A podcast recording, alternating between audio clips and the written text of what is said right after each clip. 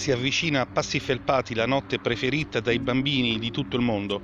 Benché tradizione popolare americana, soprattutto canadese, da rintracciare nelle radici celtiche, Halloween eh, è diventata una festa anche in Italia che arriva a ravvivare e anticipare sul calendario quelle più mortuarie e grigie di ogni santi e della festa dei morti del 2 novembre un aspetto infantile, un aspetto del gioco, del dolcetto scherzetto, ma anche qualcosa di più serio. Ed è per questo che volevo presentarvi per l'occasione una lista di storie, di libri, con un Frankenstein transgender, poliziotti morti, case piene di mostri e misteri e soprattutto una lista di consigli per arrivare pronti alla notte di Halloween, dove anche i mostri ballano. Invece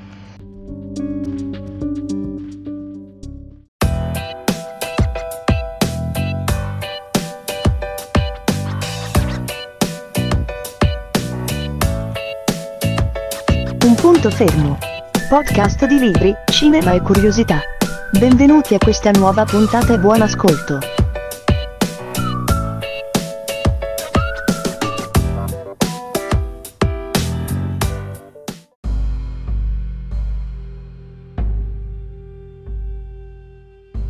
E invece vi ho fatto ascoltare la sigla. Io sono sempre G.E, questo è sempre un punto fermo e ci stiamo avvicinando, come dicevo, ad Halloween. In questi giorni il grande cocomero sorge dall'orto di cocomeri e per volare per l'aere la notte di Halloween. Queste sono eh, parole del grande profeta Linus. Quello di Halloween è un vero e proprio culto, eh, il culto del grande cocomero, conosciuto anche come cocomerismo o pumpkinism in inglese ed è l'unica vera religione che ha come divinità un cocomero volante che fa visita agli uomini esclusivamente nella, no- nella notte di Halloween. Questi sono tutti dati veri presi da Kiwipedia, eh? non, eh, niente di inventato.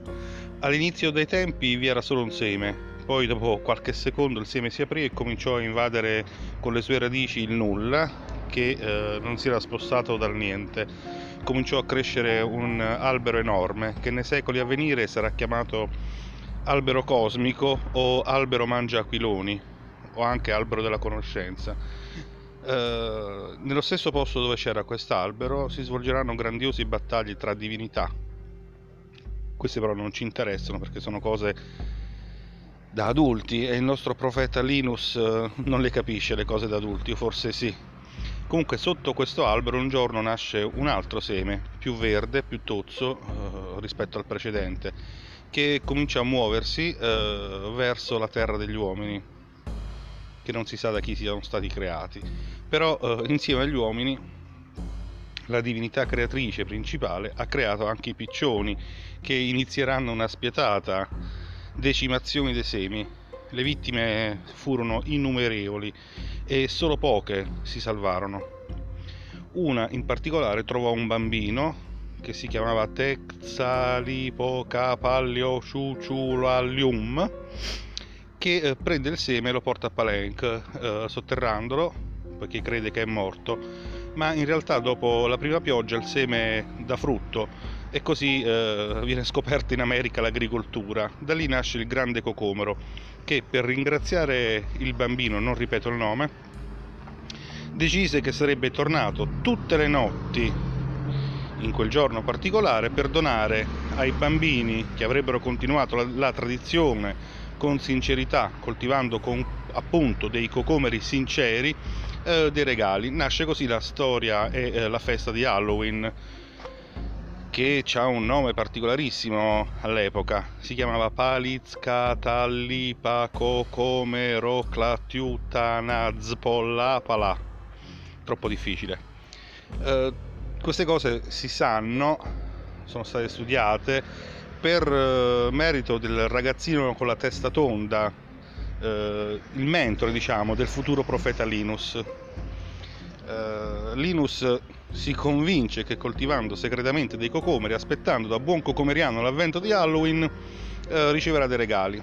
Tuttavia il male e le prove sono sempre in agguato, soprattutto i suoi amici che tentano di convincerlo dell'assurdità della cosa. sono sempre in, agga- in agguato e la risposta da dare a questi infedeli è se voi credete che un ciccione vestito di rosso venga in tutte le case dei bambini la notte di Natale, perché io non posso credere al grande cocomero? Tuttavia eh, le tentazioni continuano e soprattutto quando al ragazzino mentore dalla testa tonda nasce una sorellina.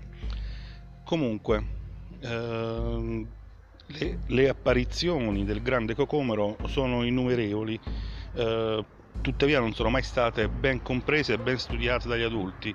Ce ne sono state innumerevoli in Canada, a New York, in Canada Africa e eh, milioni e milioni in tutto il mondo. Linus è un profeta e ogni ragazzino, ogni profeta non può essere profeta nella propria patria. Uh, cosa dire ancora? Uh, attualmente il cocomerismo è una religione, o meglio ancora, una semi-pseudo-religione in ascesa, così come il pastafarianesimo, così come il culto invisibile dell'unicorno rosa e il culto di Arceus. Per chi non sapesse sarebbe il culto dei Pokémon. Eh, come tutte le religioni, anche il cocomerismo ha sue, eh, i suoi cerimoniali. Eh, che eh, in questo caso non sono né complicati e consistono gen- generalmente nell'essere un passo dall'autodistruzione intellettuale. Uh, il più importante è il rito della grande attesa. Tale cerimonia è di facile preparazione. Ci si munisce di un telo di flanella, rigorosamente blu, mi raccomando, e di grandezza sufficiente a coprire sia il busto che parte della testa, magari fino all'orecchio, lasciando appena appena fuori gli occhi e il naso, ci si veste come si pare e si ci piazza vicino a una zucca nel vostro campo di cocomeri sinceri e poi si aspetta, si aspetta, si aspetta, si aspetta, si aspetta, si aspetta e... Buono, finisce là. Non ci sono altri cerimoniali di... Eh, relativa importanza, forse la lettura dei, tas- dei sacri testi della colazione o il rito della sentenza. Il primo consiste semplicemente nell'andare a scuola e aprire il sacchetto della colazione merenda che ha preparato vostra madre o forse anche voi stessi. Il secondo invece consiste eh, nell'elargire ogni tanto qualche perla di saggezza, soprattutto quando parlate con il vostro mentore. Ehm, c'è un brano nei sacri testi tra eh, il ragazzino Charlie Brown, mentore di Linus, e appunto Linus. Charlie Brown inizia con questa è una lettera di catena, vedi, se ne mandi a sei amici ti capita una fortuna. Linus, e tu hai paura di rompere la catena perché credi che avrai una disgrazia, Charlie Brown. Charlie Brown, mi meraviglio di te. Che razza di mondo sarebbe questo se il destino di una persona potesse essere influenzato da una cosa così stupida e scritta. Charlie Brown.